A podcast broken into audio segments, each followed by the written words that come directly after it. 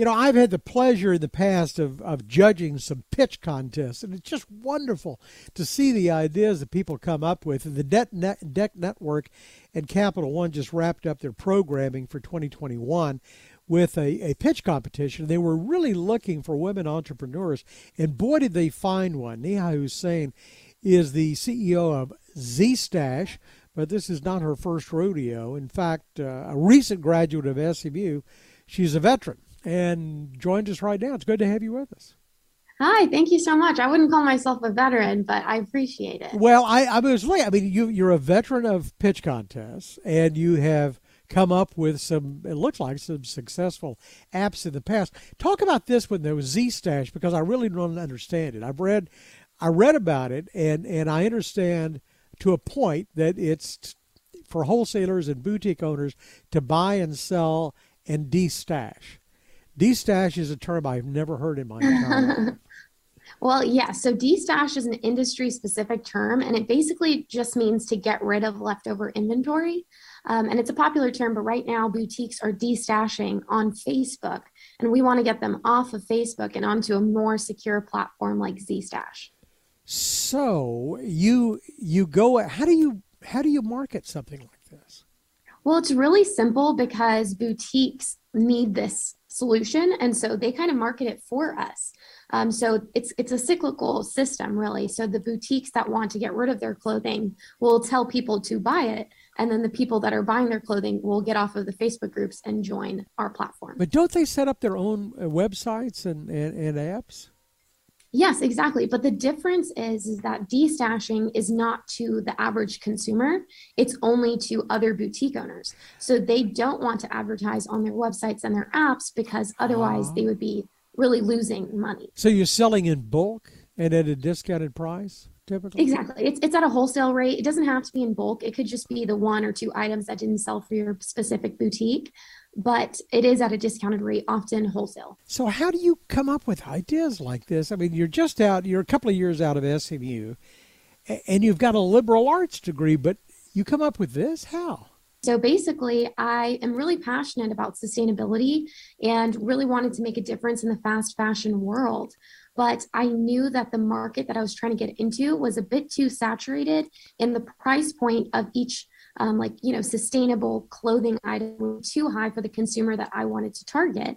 And so I was chatting with some people who are now on the board of Zstash, and they had a uh, concept that they really wanted to be brought to life. And so um, I and I brought it to life. And so it was really through like my passion for sustainability that made this a real solution. You know, because I want a difference there. And it's interesting because your background is not. I mean, you're not a developer. You don't develop. You're not a web developer and, and you or, or oh, apps. Not at all. Would you hire that out? Yeah, so we outsource our development, which has been really nice. Um, but the, but I think that it's crazy that I, I never I never thought of myself as a technical founder or um, you know I had any tech background, but somehow I've managed to create two apps and and counting. You know. well, and the other one's really interesting too. this was what two or three years ago. You, you, it's Just Drive. Yeah. Talk about that one a little bit. Yeah. So I was rear ended by someone that was texting and driving a few years back. And instead of a normal person and seeking a therapy session for, you know, finding figuring out why I'm so anxious in the car now, I was like, let me start a company. And I created Just Drive, which is an app that rewards people for undistracted driving so that they can feel safer on the road and, and I can feel safer on the road. So who's the market for that one? Yeah, so it's a B2B2C. So I really love working with businesses apparently, but the vendors are the the people who are like the sponsors of the app and the sponsors of the coupons, and then the actual consumer is the driver. So tell me about the pitch contest. Again, you won fifteen hundred dollars in a micro grant from mm-hmm. Capital One for this for Zstash. But like I say, you've been in these pitch contests before, and, and it, it seems to be fairly lucrative. Must be a, a great step up when you're coming up with new products.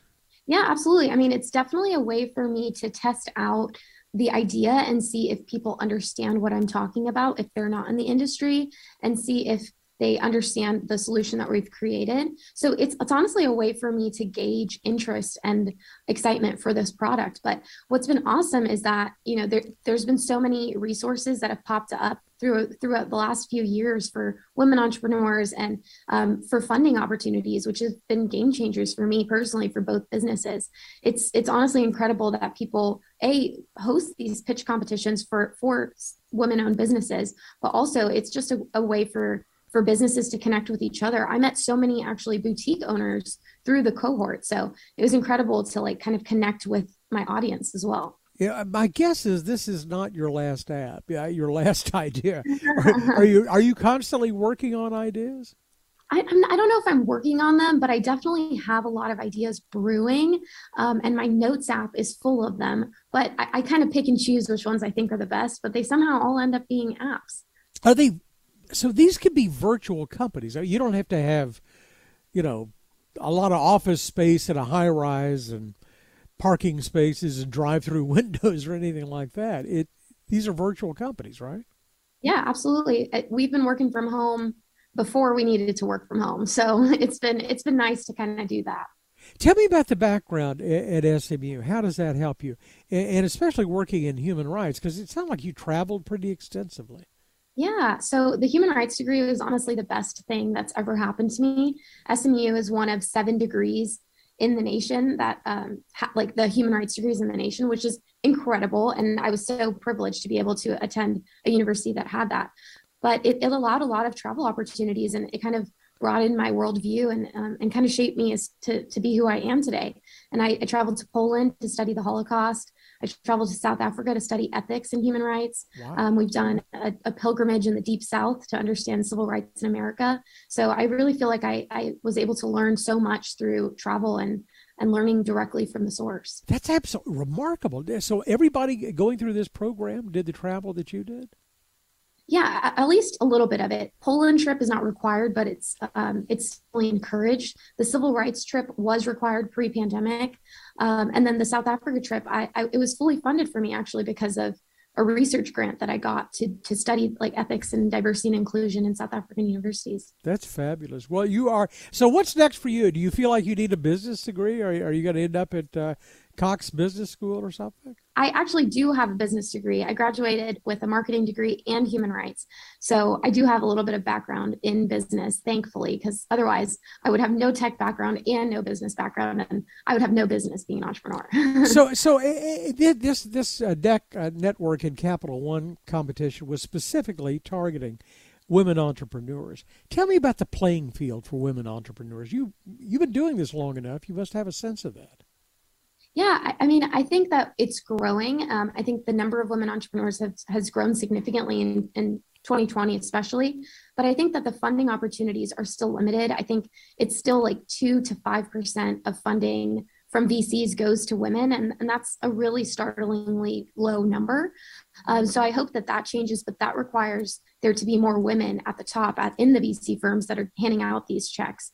And so I, I think that we're, we're making progress, but we're not quite there yet. The numbers are even lower for women of color. So I think that there's still a lot of room for our being encouraged to follow their dreams and, and start their own businesses. Well, I can't wait to see what you do next. And I and I and I promise I've now learned destash and I will try to work it into a conversation once a day. I love that. Let me know how it goes because people might look at you like you're crazy. No, they'll be impressed. I know because I'll tell them where I found out. And, and, again, congratulations on winning the the pitch competition. Neha Hussain is the uh, CEO, the developer of Z-Stash. Thanks for the time. Yes. Thank you so much. I really appreciate the opportunity. Thanks. For more of our conversation, go to krld.com slash CEO. I'm David Johnson, News Radio 1080 KRLD.